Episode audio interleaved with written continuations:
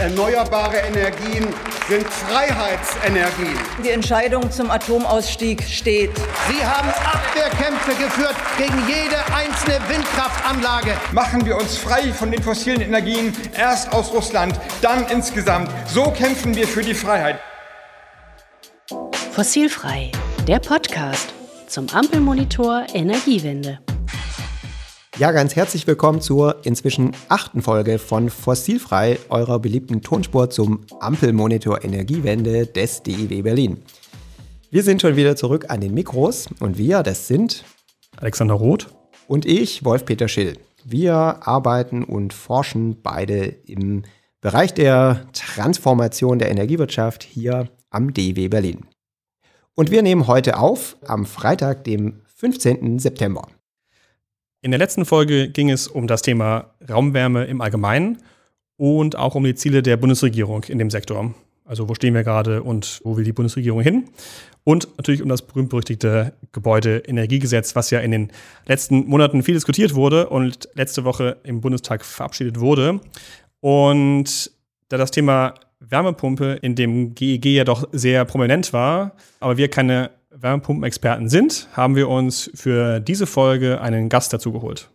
Und vielleicht nur, um das so ein bisschen einzubetten, das ist nicht das letzte Mal, dass wir über Wärmepumpen sprechen, sondern wir haben dann sogar noch eine weitere Folge, wo wir darüber sprechen, was die Wärmepumpen eigentlich so mit dem Stromsystem machen oder wo das Stromsystem so hin muss, wenn wir so viele Wärmepumpen nutzen wollen. Das ist dann nächstes Mal. Also deswegen sind wir jetzt sozusagen in der Mitte von so einem Dreierpack zu Wärmepumpen. Also fossilfrei bringt euch nicht eine, nicht zwei, gleich drei Folgen, wo es um Wärme und Wärmepumpen geht. Und heute ist wirklich der Kern tatsächlich unsere und eure Fragen zu Wärmepumpen, was ihr schon immer wissen wolltet und euch bisher möglicherweise nie getraut habt zu fragen. Das Fazit der letzten Episode war ja in Bezug zum Thema GEG. Kaum jemand muss eine Wärmepumpe jetzt bald einbauen, aber viele könnten oder dürften es natürlich und werden auch gefördert. Und weil noch viele Fragen im Raum stehen bezüglich des Einbaus von Wärmepumpen im Altbau und im Bezug zur Sanierung, werden wir jetzt das Thema in aller Tiefe mit unserem Gast besprechen.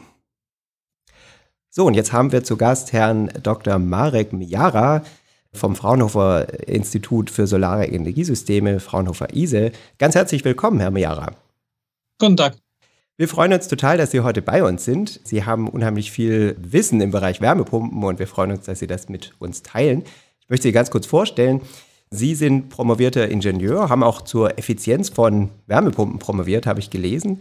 Und am Fraunhofer ISE sind Sie der Business Developer Heat Pumps und koordinieren da ganz viele diverse spannende Aktivitäten.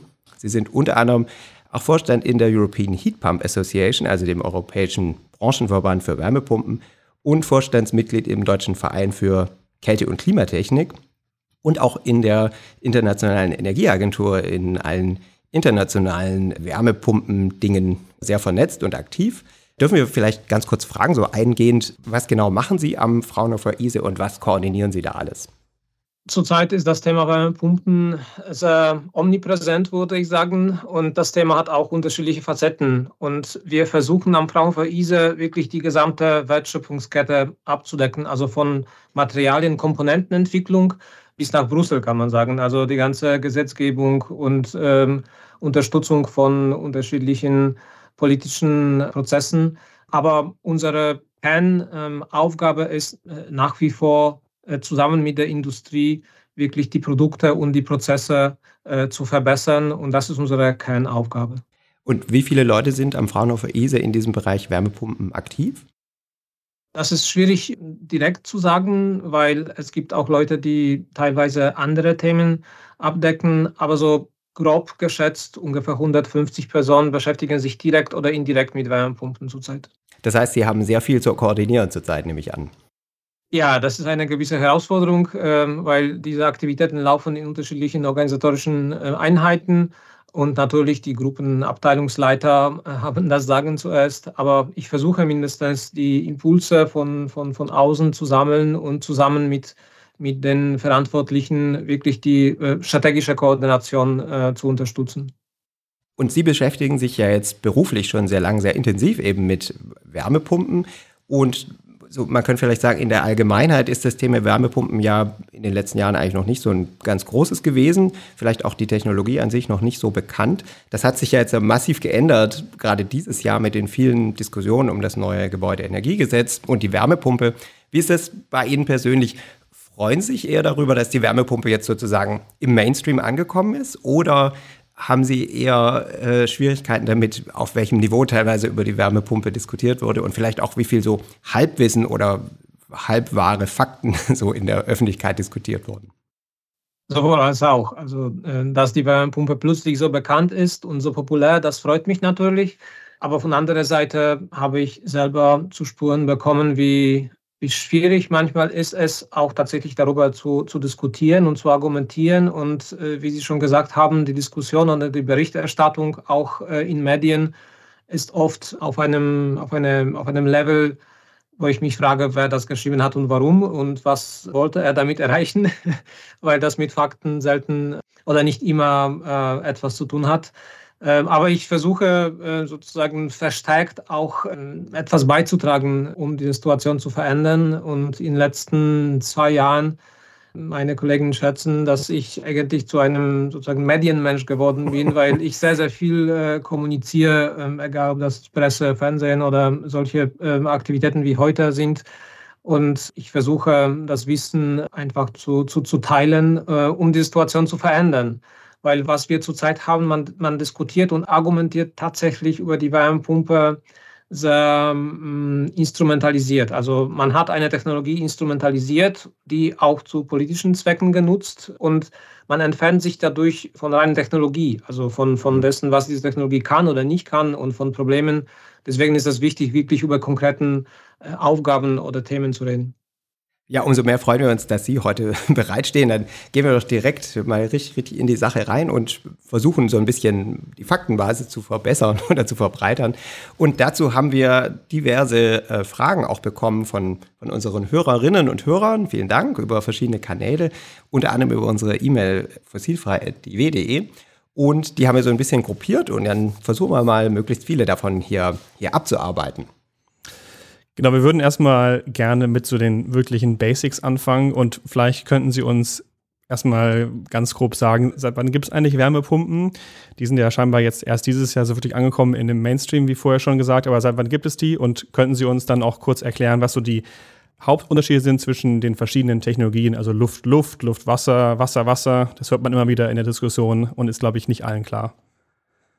Die erste Frage, seit wann gibt es schon die Wärmepumpen? Die musste ich letztens selber auch klären, genau. Und ähm, ich habe gewusst, dass die schon sehr lange existiert. Also das ist keine neue Technologie. Aber mir war tatsächlich nicht bewusst, wie alt die sind, äh, die ist. Und die einzelnen Komponenten und die ganzen Prozesse, die man schon in diese Richtung gemacht hat, waren von 175 Jahren. Die älteste Wärmepumpe, die ganze Zeit noch arbeitet, ist in Züricher Rathaus und die wurde 1900 38, glaube ich, installiert. Also das ist eine Technologie, die wirklich schon sehr, sehr lange läuft. In 50er Jahren wurde die kommerzialisiert, in 80er Jahren wurde die in Deutschland sehr populär, danach nicht mehr. Und diese Popularität und je nachdem, wie die bekannt ist in einzelnen Ländern, ist von vielen Aspekten abhängig. Also in Deutschland hat sie eine stürmische Vergangenheit gehabt, in der Schweiz war das ein bisschen anders oder in der Skandinavien aber auf jeden Fall, das ist keine Technologie, die erst von Herrn Habeck entdeckt wurde, sondern äh, das ist eine Technologie, die schon sehr, sehr lange äh, auf dem Markt ist und die einsetzbar ist. Vermutlich war das ja, nach den, nach den, Entschuldigung, nach den äh, damaligen Energie- oder Ölpreiskrisen in den 70er Jahren. Das hat sicher einiges angestoßen, so an, an Entwicklung, weil sie gerade mal in den 80er Jahren ähm, genau. gab es so einen kleinen Boom und danach flaute das dann wieder ab, einfach weil die Energie wieder billiger wurde. So ist es. Ähm, und die, die erste Initiative rund um, äh, also zwischen beiden Weltkriegen und dann während des Krieges in der Schweiz war das auch äh, aus ähnlichen Gründen. Also sagen rundum waren Länder, die Energievorräte ähm, oder Energie Träger begrenzt haben und deswegen hat, äh, hat man in der Schweiz sehr viele Wärmepumpen installiert, um unabhängig zu sein. Mhm. So ein bisschen ähnlich war das ähm, in den 80er Jahren und das ist auch eine gewisse Parallele, das, was jetzt mit dem ukrainischen oder Krieg in der Ukraine passiert ist. Wir haben die ganze Bewegung, die wir jetzt haben, nicht nur aus ökologischen Gründen, sondern auch gerade vor zwei Jahren sehr stark von dieser Unabhängigkeit äh, Gedankengründen äh, installiert. Und das ist auch sozusagen die dritte Welle, kann man sagen, aus den gleichen Gründen. Third Wave Heat Pump. ähm, vielleicht können wir noch mal kurz zu den Technologien zurück. Also wie Alex gerade gesagt hat, Luft, Luft, Luft, Wasser, Wasser, Wasser. Was bedeutet das und was ist denn jetzt für uns hier in Deutschland eigentlich am relevantesten? Mhm. Also diese Bezeichnung sagt immer, welche Fälle die Wärmepumpe als Quelle nutzt, also das, was die zur Verfügung hat, und mit welchem äh, Wärmeübertragungssystem sie arbeitet. Also wie wird die Wärme dann übertragen? Und zum Beispiel eine sehr klassische äh, Kombination in Deutschland, eine Luft-Wasser-Wärmepumpe bedeutet, dass die Wärmepumpe Außenluft als Wärmequelle nutzt. Also von Außenluft wird die Wärme entzieht und über Wasser die Wärme wird übergegangen.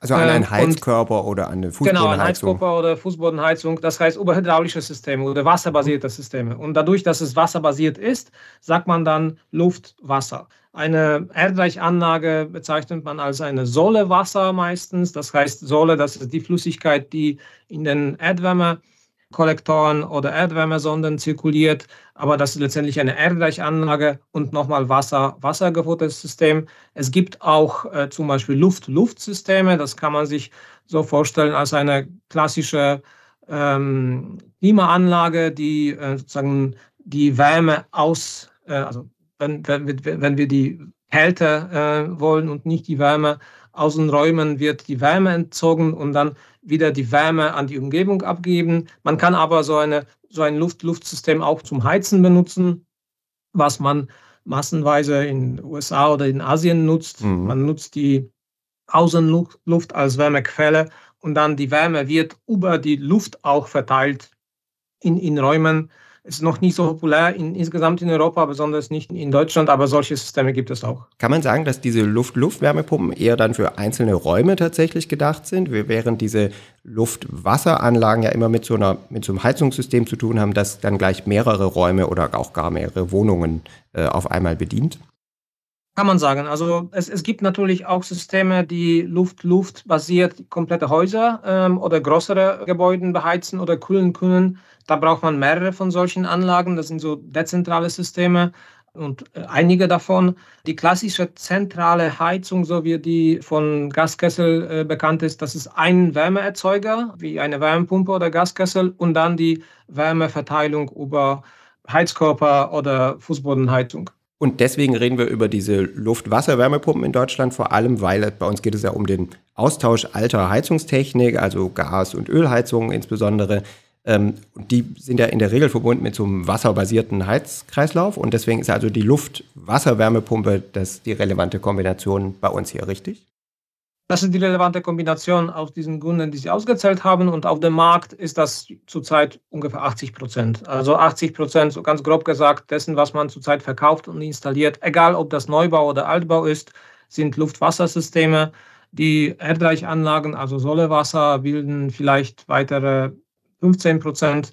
Und dann die restlichen 5 Prozent sind äh, Wasser, also Grundwasser als Wärmequelle oder Wasser aus Seen, Flüssen und unterschiedliche andere äh, Lösungen äh, wie Photovoltaikanlagen mit Solaranlage kombiniert. Also da gibt es viele, viele unterschiedliche andere mhm. neue Exoten, kann man sagen, die zunehmend auf den Markt kommen, die äh, alternative Wärmequellen bieten.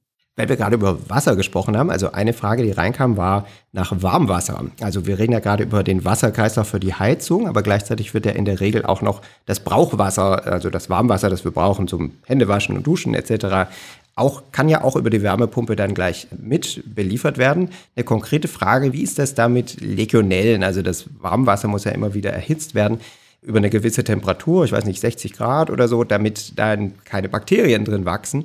Ist das ein Thema bei der Wärmepumpe und wie wird das, äh, wie wird das bereitgestellt?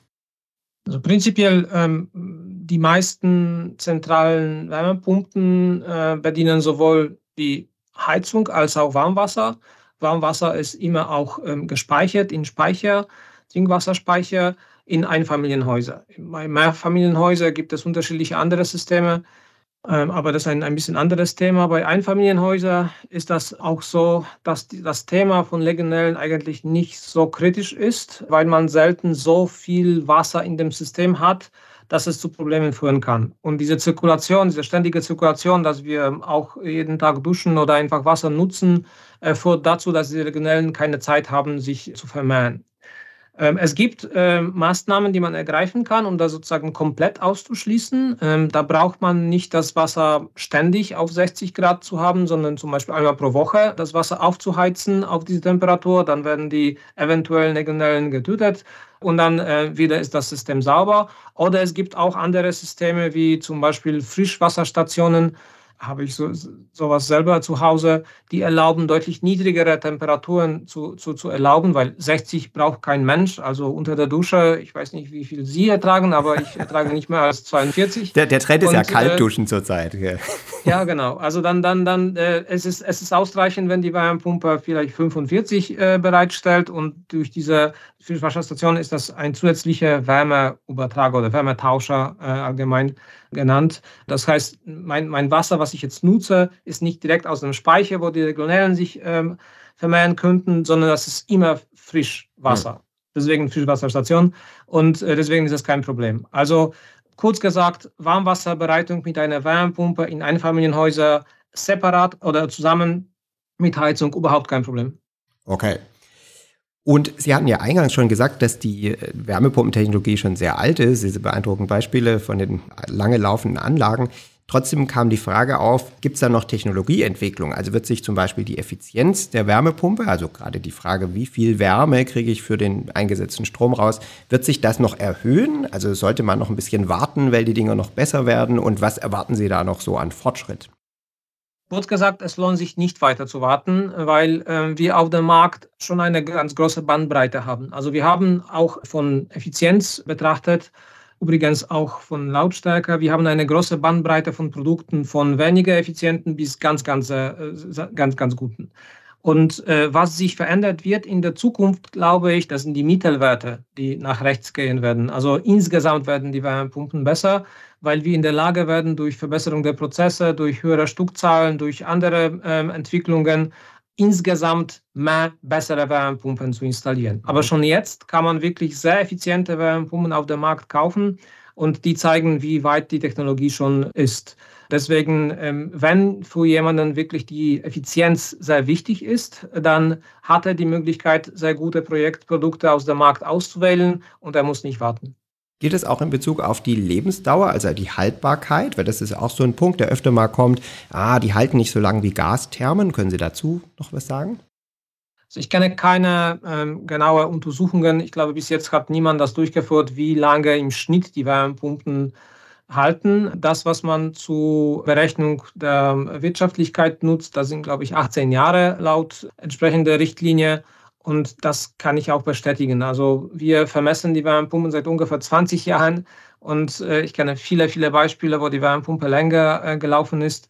Ich kann nicht rein wissenschaftlich sagen, die läuft im Schnitt 17,5 Jahre und ein Gaskessel 20,5. Mhm. Ähm, ich glaube, dass Lebensdauer ähm, vergleichbar ist, besonders von, von guten Produkten.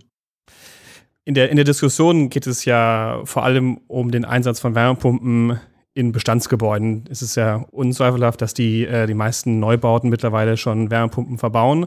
Und auch bei den Bestandsgebäuden gibt es auch, glaube ich, die meisten Fragen. Da kamen auch einige Fragen von unseren Hörerinnen rein. Ähm, und auch viele, viele Unsicherheiten einfach, äh, kann ich auch aus meinem eigenen äh, Familienkreis auch ähm, selbst, ähm, also meine eigenen Eltern haben auch sich diese Frage gestellt, ob sie Wärmepumpe einbauen sollten. Und da wurden ihnen auch abgeraten, weil das Haus zu groß ist und nicht energetisch saniert ist. Und, und deswegen, du hast nicht interveniert. Ja, ich, ja, nicht erfolgreich scheinbar. Und ähm, genau, und deswegen die Frage ist erstmal, also die ganz einfache Frage, wie stark müssen Bestandsgebäude saniert werden oder energetisch saniert werden, damit ein Wärmepumpeneinsatz überhaupt sinnvoll nutzbar ist? Beziehungsweise wie ist da so diese Abwägung zwischen Effizienz der Wärmepumpe und der, den Kosten für die Sanierung? Ja, das ist das Thema, was viele Leute äh, natürlich beschäftigt. Und ähm, am Rande gesagt, selbst ich war nicht in der Lage, meinen Schwiegervater zu überzeugen äh, von dieser Technologie, weil der Nachbar gesagt hat, du sollst das nicht tun. Und deswegen weiß ich, wie schwierig das ist. Aber um eins äh, das Thema zu betrachten, wir untersuchen die Wärmepumpen im Bestand seit so grob 15 Jahren. Und seit zehn Jahren haben wir die Ergebnisse und die sind alle absolut eindeutig. Die Wärmepumpen sind auch für Bestand geeignet. Ähm, in einem Satz könnte man diese mehreren Projekte zusammenfassen, die wir durchgeführt haben. A, äh, die Wärmepumpen sind in der Lage, genug Wärme bereitzustellen, wenn die richtig geplant sind und ausgelegt und B, die Effizienz, die man meistens erreicht oder im Schnitt erreicht, ist auch äh, mindestens akzeptabel, wenn nicht ziemlich gut. Im Vergleich zu dessen, was wir zurzeit im Bestand effizienztechnisch vermessen, das ist sogar tick besser im Schnitt als das, was wir vor 15 Jahren im Neubau vermessen haben. Mhm. Das zeigt auch, dass die Technologie sich verbessert hat. Das zeigt auch, dass die Installationskultur sich verbessert hat. Und Allgemein kann man sagen, dass bei vielen, vielen Bestandsgebäuden diese Technologie in Frage kommen kann. Mhm. Bei jedem Haus muss man sich ein bisschen Gedanken machen. Also ist das wirklich geeignet und warum sollte es nicht geeignet sein? Und aus der Erfahrung weiß ich, und das sagt auch die Physik, es gibt wirklich ganz wenig Häuser, wo das nicht geht. Und wo, wo denn zum Beispiel, wenn ich da gleich reinfragen darf, das war nämlich ja. auch eine Frage, also wo, wo geht es denn nicht oder wo ist es nicht sinnvoll? Ich, ich würde sagen, das geht nicht bei Häusern, die sowieso schon Probleme mit sich haben. Also bei, bei solchen Häusern sollte man eigentlich die Frage stellen, ja, was kann ich jetzt mit dem Haus machen, uh, unabhängig von Heizungstechnologie. Also egal, was ich jetzt dann einsetze, sollte ich mit dem Haus etwas machen. Das sind Häuser, die vielleicht so oberhalb von einer Grenze 150 Kilowattstunden pro Quadratmeter und Jahr Heizwärmebedarf pro Jahr liegen. Ähm, das bedeutet nicht unbedingt, dass es eine harte Grenze ist. Wir haben auch Häuser in der Untersuchung, die über 200, das ist schon wirklich sehr viel Energie, die die Häuser benötigen. Im Vergleich ein Passivhaus braucht 15. Also mhm. das ist jetzt wirklich fast eine, eine, eine Dimension dazwischen. Und auch bei solchen Häusern mit 200 haben die Wärmepumpen Effizienz von 3 und mehr erreicht. Also es ist möglich, wenn man gewisse Maßnahmen ergreift, also zum Beispiel Niedertemperatur-Heizkörper oder Heizkörper, die äh, mit weniger Vorlauftemperatur auskommen. Und äh, dabei äh, sind wir gleich äh, bei dem zweiten Thema. Nein, es ist nicht notwendig, die Fußbodenheizung äh, zu haben, um eine Wärmepumpe äh, betreiben zu können. Also viele, viele Häuser mit Heizkörper, die ich gesehen habe, die wir untersucht haben, kommen damit blendend aus. Und das ist auf jeden Fall möglich, eine Wärmepumpe mit Heizkörper zu kombinieren natürlich physikalisch betrachtet, je niedriger die Vorlauftemperatur, desto besser für die, mhm. für die Wärmepumpe. Aber das bedeutet nicht, dass die Heizkörper ausgeschlossen sind. Übrigens, es gibt Wärmepumpen zurzeit auf dem Markt, die äh, eine Vorlauftemperatur bis 70 oder sogar ein bisschen mehr bereitstellen können. Und es gibt wirklich kaum Häuser, die noch mehr brauchen. Aber dann braucht man auch mehr Strom. Ne? Also dann wird diese, diese Jahresarbeitszahl, genau. also wie viel Strom brauche ich im Verhältnis zur Wärme, die ich reinstecke, beziehungsweise umgekehrt, wie viel Wärme kriege ich raus pro Strom, die wird dann eben schlechter, wenn ich, wenn die Wärmepumpe eine höhere Vorlauftemperatur machen muss. So ist es. Und äh, was man aber auch äh, beachten muss, diese maximalen Vorlauftemperaturen sind nur dann zu sehen, wenn sie auch maximale, minimale Außentemperatur da draußen mhm. haben. Das heißt, das ist sehr, sehr selten. Das ist diese Vorlauftemperatur, die maximale Vorlauftemperatur ist nach Norm bestimmt für bestimmte Außentemperatur. Also wenn es sehr, Und, sehr kalt ist. Genau, also bei minus 10 oder minus 12 oder minus 15. Diese Temperaturen sehen wir extrem selten in Deutschland und wenn schon, dann sehr kurz. Das heißt, diese extreme Vorlauftemperatur ist eigentlich nicht maßgebend für die Jahresarbeitszahl, weil die Wärmepumpe das ganze Jahr läuft und diese schlechte Effizienz ist nur sozusagen punktuell zu sehen. Mhm. Ähm, deswegen ist die auch nicht so kritisch und das ist auch ein Ergebnis von unseren Untersuchungen. Das heißt, die klare Aussage ist, wir müssen nicht das ganze Haus erst komplett sanieren und müssen auch nicht überall Fußbodenheizung haben, bevor wir eine Wärmepumpe einbauen können. Das ist schon ein bisschen kurios, aber es wirkt so ein bisschen als Common Sense, dass die meisten Leute denken, das müsse sein. Also man liest das so oft und hört das auch so oft. Und man, man hört es auch von Energie, also zumindest aus zweiter Hand von Energieberater. Ja, wo, wo kommt das denn also, her? Also, dass, dass die das sagen, also auch in unserem Fall, ja. Können Sie sich das erklären, warum, warum sich das so hart in die Köpfe gebrannt hat? Mhm. Also aus, aus drei Gründen mindestens. Erstens war das jahrelang so, dass die Wärmepumpen sich gerade so gut verkauft haben, dass sie eigentlich nur im Neubau installiert wurden. Und im Neubau wurden die mit Fußbodenheizung installiert und deswegen hat man sich die Gedanken nicht gemacht, also mhm. sind die überhaupt geeignet für Bestandsgebäude. Obwohl die ersten Anlagen, die wir untersucht haben, wirklich schon vor 15 Jahren gelaufen sind, im Bestand mit Heizkörper und die haben funktioniert. Zweitens, eine klassische Lehre von Energieberater, ich habe auch vor 20 Jahren so eine Lehre gemacht, hat immer gesagt, zuerst sanieren, dann äh, Heizungstechnologie austauschen. Was auch natürlich immer stimmt im Sinne von, es ist immer besser zuerst zu sanieren, keine Frage. Aber die Reihenfolge ist nicht immer notwendig äh, die eine richtige. Also viele Wärmepumpen können gleich installiert werden und Erst dann, wenn das Haus saniert wird oder weiter saniert wird oder umgehend saniert wird oder vollständig saniert wird, wird die Wärmepumpe desto besser arbeiten. Mhm. In vielen Häusern ist das auch so, dass äh, gerade bei älteren Häusern man schon etwas gemacht hat mit dem Haus. Das ist deswegen, weil man die Fenster ausgetauscht hat oder weil die Fassade saniert wurde. Das heißt, das waren keine energetischen Direktgründe, äh, aber dadurch hat sich die energetische Charakteristik des Hauses verbessert. Und für solche Häuser in allen meisten Fällen sind die Wärmepumpe äh, auch geeignet. Und auch noch ein, ein, ein weiterer Aspekt, die Technologie hat sich tatsächlich auch verbessert. Also in, in, in den letzten Jahren hat man sehr viel daran getan, gerade bei Luftanlagen die Effizienz zu verbessern. Die neuen Kältemittel haben dazu geführt, dass man höhere Vorlauftemperaturen, sollte man die brauchen, auch zu gewährleisten sind. Also das ist eine ganze, ganze Gruppe von, von Gründen, warum das so ist. Aber wenn jemand heute tatsächlich behauptet, dass die Wärmepumpe ausschließlich für Neubau und ausschließlich mit Fußbodenheizung laufen kann, der hat einfach kein aktuelles Wissen. Anders kann man das nicht sagen.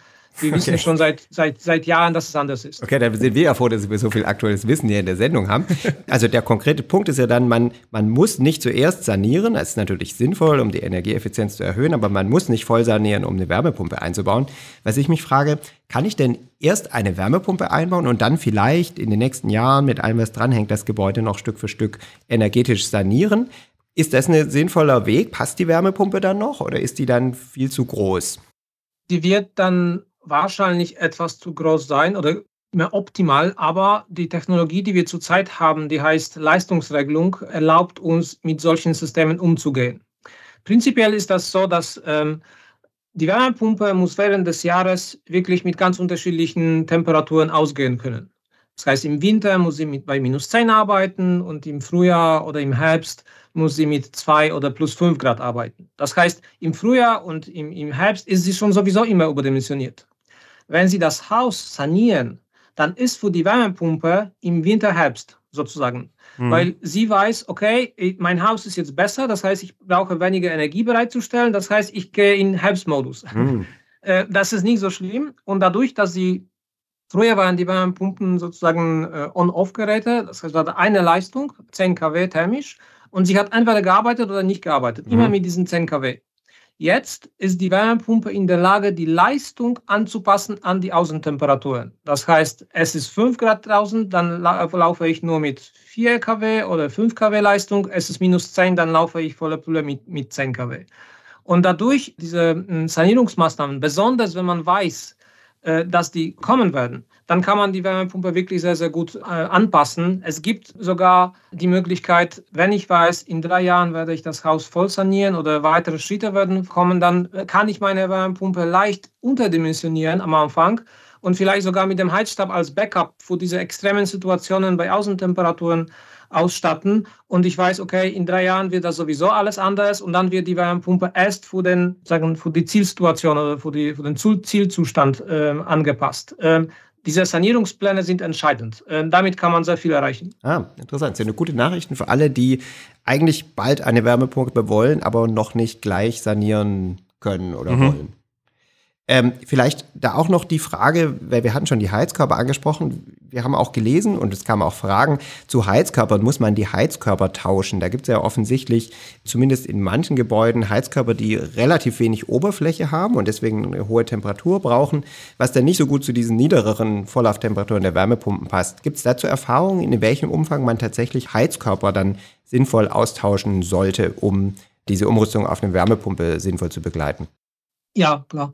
Ähm, also das ist äh, damit auch äh, verbunden, welche Vorlauftemperatur man, man, man braucht. Ähm, man hat ähm, einen Begriff von Niedertemperatur ready gemacht und das war 55 Grad. Das heißt, sollte mein Heizungssystem nicht mehr als 55 Grad benötigen im Winter, dann ist das Haus auf jeden Fall für die Wärmepumpe geeignet.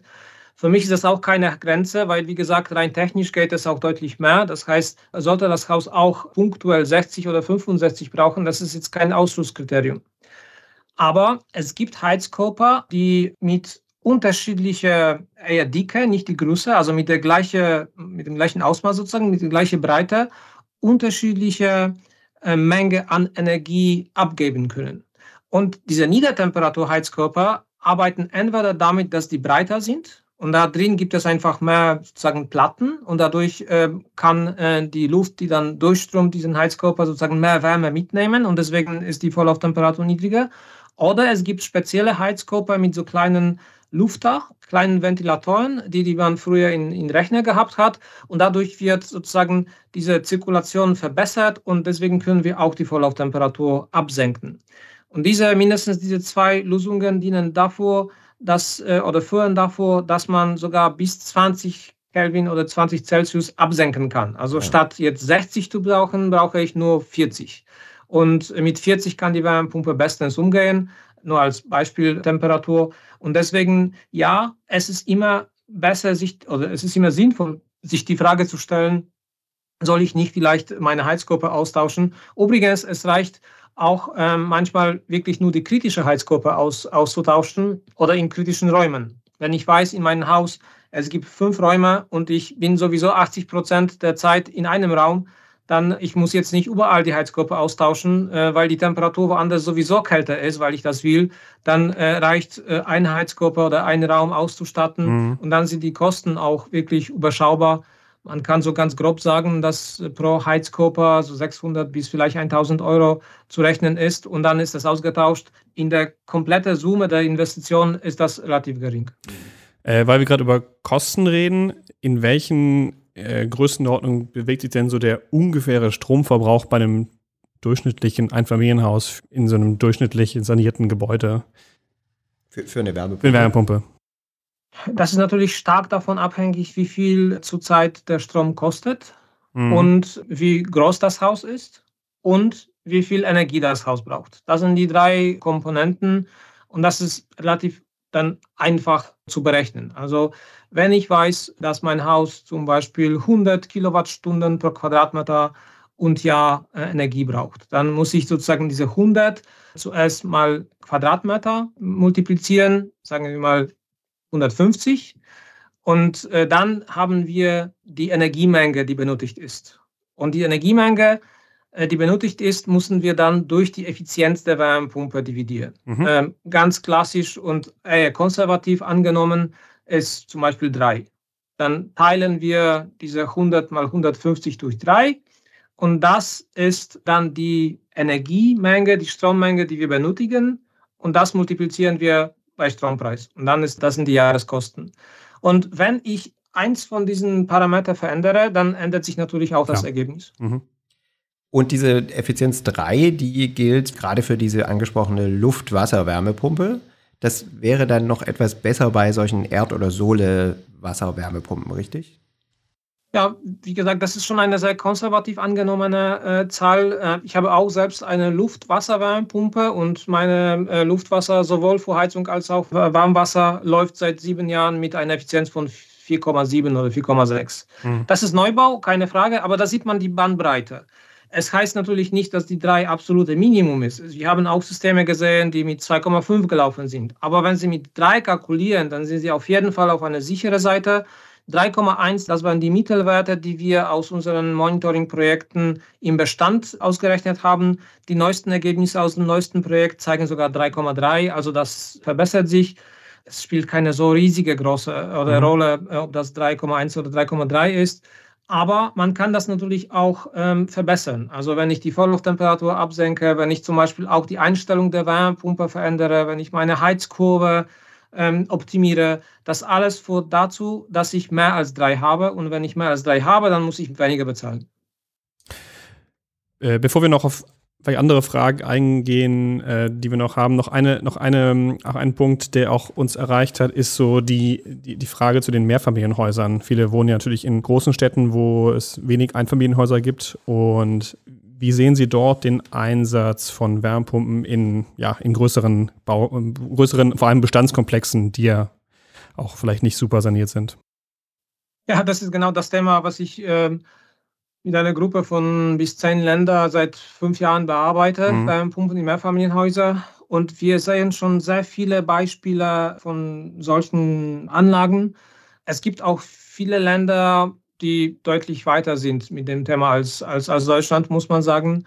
Nicht nur außerhalb von Europa, aber auch in Europa, in der Schweiz oder in Holland oder ähm, auch in England zum Beispiel.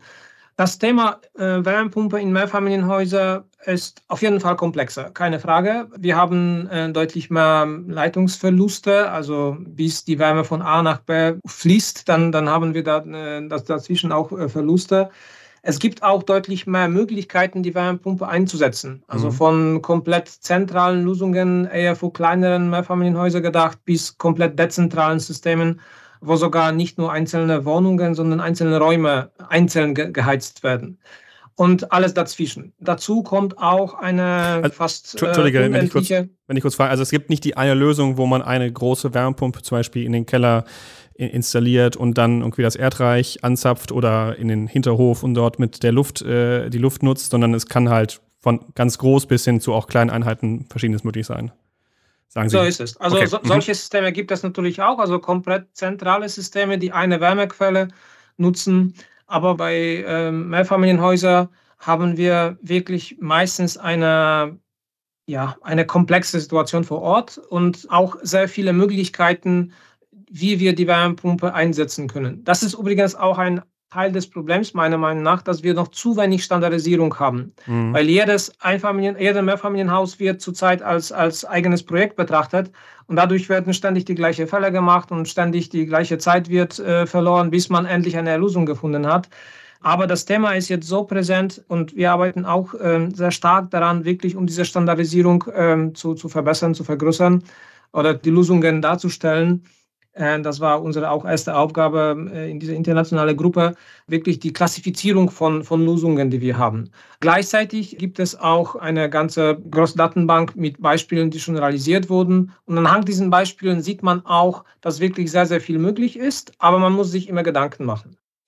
Gut. Wir haben ja gerade schon darüber gesprochen, dass was mit den sozusagen der einen Seite dieser extremen Gebäude ist im Sinne von Energieeffizienz, also bei den ganz, ganz schlechten Gebäuden geht es grundsätzlich auch mit Wärmepumpen, aber da wäre dann doch eher die, die Ansage, man sollte die lieber, ähm, lieber sanieren. Interessant wäre auch, was ist mit der anderen Seite? Da hat uns eine Höreranfrage tatsächlich erreicht, bei sehr, sehr effizienten Gebäuden, also gerade im Neubau, wenn das Gebäude ohnehin kaum mehr Heizenergie braucht, also so Richtung Passivhaus, lohnt sich dann tatsächlich noch eine Wärmepumpe oder ist dann eine reine Elektroheizung doch irgendwie besser. Da hat uns jemand eine Kalkulation geschickt.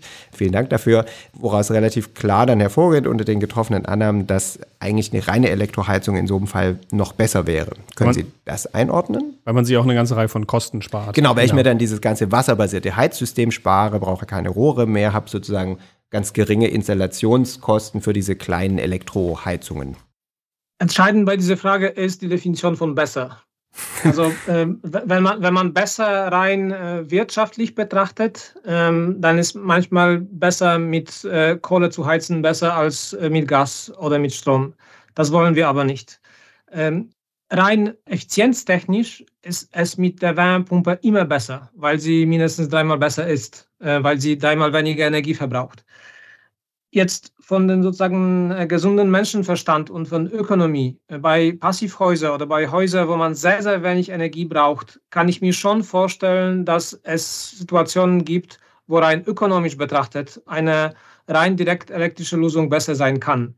Ich habe fast Schwierigkeiten, das auszusprechen, weil das sozusagen, äh, das ist gegen die, die Lehre auch und die Effizienzgedanken. Aber äh, durchaus. Also besonders, wenn man zum Beispiel auch selber den Strom produziert mit einer eigenen Photovoltaikanlage. Das kann man alles optimieren. Mhm. Man, man, darf aber nicht vergessen, dass gerade bei Passivhäusern oder Häusern, die extrem wenig Heizenergie brauchen, bleibt noch die zweite Nutzung und zwar Trinkwasser. Ja. Äh, bei einem Bestandsgebäude haben wir so grob gesagt 10% Trinkwasser für die Energie äh, oder die Energie 10% für Trinkwasser und 90% für Heizung. Bei Passivhäusern kann sich das so ungefähr Hälfte, Hälfte verhalten. Mhm. Und äh, wenn wir die Warmwasser auch noch direkt elektrisch äh, erhitzen, das ist auch eine vertane Chance. Dann kann man vielleicht mindestens Warmwasser mit einer kleinen, auch relativ günstigen Wärmepumpe bereitstellen, eine kleine dezentrale. Und äh, das wird auch ausreichend. Also ich würde immer mich fragen, wie kann ich energetisch das optimieren? Wenn man alles rein wirtschaftlich optimiert, dann kann man zu solchen Ergebnissen auch kommen. Okay. Prima, vielen Dank für die Einordnung. Dann wollten wir Sie noch auf jeden Fall kurz fragen, wieso Ihr Ausblick ist auf die Verfügbarkeit und die Preise und vielleicht auch so ein bisschen diese ganzen Lieferketten für Wärmepumpen. Da gab es ja jetzt zuletzt, gerade letztes Jahr, als es doch ein gestiegenes Interesse an Wärmepumpen gab, gingen ja auch die Preise teilweise wohl deutlich nach oben. Gleichzeitig fehlen teilweise offensichtlich zumindest kurzfristig Fachkräfte zum Einbau der Wärmepumpen. Und es ist auch die Frage, kriegen wir die Geräte überhaupt in ausreichender Stückzahl? Könnten Sie das vielleicht für uns so kurz einordnen, wie Sie die Entwicklung da sehen in den nächsten Jahren? Sehr gerne. Ähm, in den letzten Jahren haben wir wirklich eine sehr turbulente Zeit erlebt, ähm, weil plötzlich alle das eine gute Sache machen wollten und ähm, das hat nicht funktioniert. Also von 0 auf 100 in äh, drei Monaten war das nicht möglich und deswegen haben wir diese ganze Situation gesehen. Und jetzt sehe ich viele Signale, die Entspannung äh, zeigen. Also erstens, die Wärmepumpenhersteller haben wirklich enorm viel investiert, um große Produktionsstätten zu bauen. Zum Vergleich, wir verkaufen zurzeit in Deutschland so grob vielleicht dieses Jahr 300.000 Wärmepumpen. Und es gibt Hersteller, die allein 300.000 jetzt pro Jahr herstellen werden. Hier, hier in heißt, Deutschland oder in Europa oder weltweit? Wo die produzieren, also das sind deutsche Hersteller, aber das muss nicht unbedingt äh, nur in Deutschland sein, aber in Europa schon. Mhm. Es gibt große, ähm, große ähm, Produktionsstätten, große Fabriken in Polen oder in Tschechien, die gebaut wurden und dort werden die produziert. Äh, es kommen auch äh, mehr und mehr asiatische oder amerikanische Hersteller, ähm, die auch in Europa bauen ähm, oder mindestens importieren und exportieren. Und, und, und deswegen von der reinen Produktionskapazitäten, da sehe ich in der Zukunft keine großen Probleme. Zweitens, ich sehe auch gewisse Entspannung bei der Installationskapazitäten. Ähm, letztens habe ich eine Werbung gesehen für eine neue Firma, relativ neu, die hat früher sehr viel Photovoltaik installiert, jetzt installiert sie auch Wärmepumpen und sie gibt ein, ein, eine Garantie oder ein Deal, wenn sie in 30 Tagen die Wärmepumpe nicht installiert bekommen von uns, dann bezahlen sie nur die Hälfte. Uh, uh. das heißt, von, von diesen Zeiten, die wir letztens erlebt haben und von diesen Horrorszenarien, man muss jetzt zwölf Monate auf Installation der Wärmepumpe warten, das müsste sich entspannt haben, wenn eine Firma sowas eine, äh, so eine Garantie geben kann. Also ich vermute, ganz wenig Kunden kriegen auch tatsächlich nur die Hälfte äh, bezahlt, weil das länger dauert. Das heißt, das hat sich entspannt. Erstens, auch deswegen, weil neue Businessmodelle auf den Markt gekommen sind. Die, mhm. die, die, die großen Startups oder die großen Firmen wie äh, ganz neu eine Firma Era oder Temondo oder Octopus oder wie die alle heißen, die haben auch andere Prozesse, andere Lösungen, auch Installationslösungen und die sind in der Lage, schneller zu installieren. Zweitens, dadurch, dass man schon so viele Maßnahmen ergreifen hat, äh, Schulungen, äh, die ganze Kommunikation, die durchgegangen ist. Also viele haben sich wirklich umgeschult. Ähm, ich bin auch aktiv bei Schulungskonzepten und da sehe ich Ergebnisse, wie viel, wie viele Leute äh, sich mit diesen Konzepten schulen. Und dieses Jahr haben sich mehr geschult als bis dieses Jahr insgesamt. Also wir sehen eine, eine, eine riesige Steigerung auch bei, bei diesen Quoten. Und äh, das zeigt, dass zunehmend die Installatoren, die bis jetzt auch noch Gaskessel installiert haben, begriffen haben, in der Zukunft ist das keine Zukunft für mich, sondern ich muss mich umschulen und deswegen Richtung Wärmepumpe gehen. Deswegen wird sich die Situation entspannen und das wird dazu führen, dass die Preise auch absenken werden. Und würden Sie in dem Kontext sagen, dass auch der, der Fachkräftemangel, über den ja viel gesprochen wurde, kein so großes Problem dann mehr ist? Nein, also soweit würde ich nicht gehen, weil diese Fach äh, Kräfteproblem, nicht ausreichende Anzahl. Ähm, es ist in vielen Branchen ein Problem. Also das ist jetzt nicht nur, das betrifft nicht nur die Wärmepumpen. Das ist, glaube ich, nicht so extrem problematisch, wie oft dargestellt wird, weil, wie gesagt, es gibt äh, viele Ansätze und viele Möglichkeiten, das zu entschärfen. für die Zukunft werden wir auf jeden Fall noch mehr brauchen, weil das, was wir zurzeit installieren, das sind nicht die Zahlen, die wir erreichen wollen. Also wir wollen schon schnell, schon kurzfristig in, in Deutschland 500.000 pro Jahr installieren. Davor sind wir noch nicht vorbereitet, glaube ich. Aber wir sind auf einem guten Weg. Und wenn wir gerade bei den Fachkräften und den, den Handwerksbetrieben sind, da haben wir auch so ein bisschen so anekdotische Evidenz bekommen, dass viele Installateure offensichtlich jetzt keine riesigen Wärmepumpenfans sind oder zumindest waren in der Vergangenheit. Sehen Sie da auch im Zuge dessen, was Sie gerade angesprochen haben, dass sich das langsam ändert oder kann man das vielleicht noch nicht so greifen? Ich glaube, das wird sich ändern müssen. Ähm, wie freiwillig die Freunde von Wärmepumpen sein werden, das kann ich nicht sagen. Ähm, ich kann aber nachvollziehen, dass Leute, die nichts anderes gemacht haben, als äh, 20 Jahre Gaskessel zu installieren, plötzlich eine komplett neue Technologie lernen müssen und bedienen müssen. Vielleicht ist das jetzt gar nicht so einfach. Die ist komplexer, verlangt mehr Wissen, verlangt mehr Zeit zu installieren. Ähm, also ich, ich kann diese Gründe schon verstehen, warum die Leute äh, nicht alle auf diesen Zug aufspringen. Von anderer Seite kenne ich viele wirklich sehr gute Installatoren, die ausschließlich Wärmepumpen installieren und früher auch andere Sachen gemacht haben und sie sagen, wir haben so viele Kunden, das ist wirklich ähm, so eine hervorragende Situation zurzeit. Ich kann ohne Ende installieren, ich brauche nur Leute. Mhm. Also ich glaube zunehmend, und das sehen wir, werden die äh, Handwerker wirklich auf diese Technologie ähm, umgehen, weil ähm, das auch politisch gewollt ist und auch die Strukturen und auch das ganze System äh, in diese Richtung ähm, umgebaut wurde oder wird. Also Sie glauben so ein bisschen, dass der Markt schon da auch so den, seine, seine Hand im Spiel hat und das ganze System in die richtige Richtung äh, schieben wird. Ja, genau. das, das, das, das, das glaube ich so. Und was wir zurzeit, glaube ich, benötigen, ist eine Beruhigung. Also, mhm. dass, dass die, die Wasser in den letzten Monaten auch politisch gesehen waren extrem stürmisch und die Situation war extrem stürmisch. Und wie gesagt, ähm, die Technologie wurde wirklich instrumentalisiert. Jetzt muss sich der Staub ein bisschen absetzen und, und dann äh, werden Leute sagen, okay, das ist eine gute Lösung.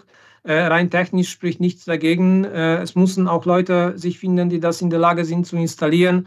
Und wenn wir gute Situationen auch fördertechnisch sehen werden und äh, auch gesetztechnisch, die erlaubt, äh, das zu tun oder die motiviert, das zu tun, dann werden wir das in größeren äh, Stückzahlen erleben. Und das ist meiner Meinung nach der, auf jeden Fall der, der, der gute Weg für die Zukunft.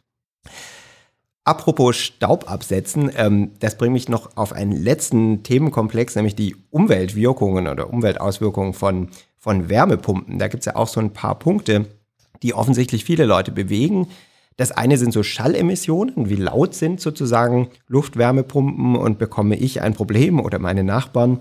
Ein anderes ist das Thema der Kältemittel. Da gab es zumindest in der Vergangenheit ja auch einige Berichte darüber, dass die Kältemittel selbst problematische Umweltwirkungen haben. Wie schätzen Sie diese beiden ähm, ja, potenziellen Emissionsquellen ein und ist da Besserung in Sicht? Besserung ist äh, auf jeden Fall in Sicht, aber die Situation ist nicht sehr kritisch, ähm, würde ich so sagen. Besonders mit Kältenmitteln, das ist eine riesige Diskussion ähm, um nicht viel Auswirkung aus meiner Perspektive. Das ist natürlich sehr, sehr wichtig, aber die werde ich noch genauer erklären. Bei äh, Lärmbelastung, das muss man sehr ernst nehmen. Aber es gibt auf jeden Fall viele Möglichkeiten, das nicht nur erträglich, sondern wirklich äh, ganz akzeptabel zu machen. Also ähnlich wie bei der Effizienz gibt es eine große Bandbreite von Produkten auf dem Markt. Teilweise sind Produkte wirklich extrem leise. Kann ich aus meiner eigenen Erfahrung sagen, wenn ich auf der Terrasse bin, dann höre ich nicht meine Wärmepumpe, die drei Meter von mir entfernt ist, sondern die äh, Wärmepumpe von meinem Nachbar, die 20 Meter entfernt ist. Und das, das ist ein bisschen der, der, der Unterschied. Ähm, na, natürlich, diese extreme Situation ist nur dann, wenn, äh, wenn, es, wenn es kalt ist, wenn die Wärmepumpen arbeiten, besonders dann sind die laut und so weiter. Es gibt aber sehr viele Maßnahmen, die man ergreifen kann. Also erstens, wenn die Situation kritisch ist, wenn die Bebauung so dicht ist, dann soll ich eine Wärmepumpe auswählen, die per se schon sehr leise sind, äh, ist. Und es gibt viele Modelle auf dem Markt. Zweitens, ich kann es auch noch leiser machen oder ich kann auch unnötig laut machen, wenn ich zum Beispiel die, ähm, die Wärmepumpe so stelle, dass die eine Reflexionsfläche hinter sich hat oder, ähm, oder, oder. Ich kann auch präventiv andere Maßnahmen ergreifen, wie Anti-Schallhauben ähm, und so weiter. Also es gibt viele Möglichkeiten, das alles zu begrenzen. Deswegen, ich halte das von ein sehr wichtiges Thema, aber es ist im, im Griff zu bekommen. Das klingt so ein bisschen danach, als müssten die Installateurinnen auch noch so eine Akustikerausbildung machen, um da ähm, entsprechend vorzusorgen. Ja, und dabei sind wir auch ähm, bei einem Feld, der nicht ganz einfach messbar ist. Das ist sozusagen Psychoakustik zum Beispiel. Also ein bisschen scherzhaft kann man sagen, es gibt auch sowas wie jetzt äh, Sichtschall. Äh, also ich sehe, mein Nachbar hat eine Wärmepumpe, egal ob sie läuft oder nicht, mir stört die, weil sie mhm. zu laut ist. Mhm. Und solche Fälle haben wir schon auch erlebt. Äh, aber es gibt auch ähm, wirklich äh, Leute, die anders auf unterschiedliche Veränderungen äh, reagieren oder auf Schall reagieren. Und äh, das ist auch ernst zu nehmen. Das heißt, es ist immer besser, wirklich die Situation zu überprüfen, zu, sich die Frage zu stellen, wie kann ich meine Wärmepumpe so einstellen, dass die möglichst weniger stört den, den Nachbarn. Also präventiv. Mhm. Bei Kältemitteln ist das so, dass wir unterschiedliche Klassen und Gruppen von Kältemitteln in der Geschichte gehabt haben. Es gab auch Kältemittel, die zu zum Beispiel äh, Ozonschichtbeschädigung geführt haben. Die sind schon längst vorbei. Und gerade in den letzten Tagen haben wir erfahren, okay, mit Ozonschicht ist alles in Ordnung. Das ist auch deswegen, weil die ganzen Kältemittel äh, verboten wurden. Wobei das auch nicht nur Dann, die Wärmepumpen waren, sondern vor allem die Kühlschränke. Ja, ne? natürlich, klar, natürlich. Äh, in Kühlschränken äh, läuft übrigens schon seit Jahren, äh, da sind natürliche Kältemittel wie Tranisobutan, Propan. Und in diese Richtung werden wir auch äh, Richtung Wärmepumpen gehen. Also zunehmend sogenannte natürliche Kältemittel. Das kann zum Beispiel Propan sein. In Japan ist das sehr viel mit CO2 als Kältemittel.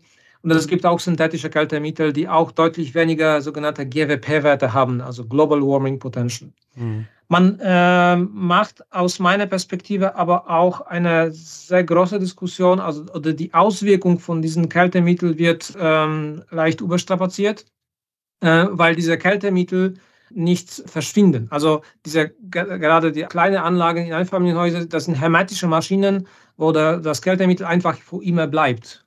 Sei denn, hat man irgendwelche Havarie, aber das ist extrem selten. Das heißt, die Auswirkung ist nicht so dramatisch.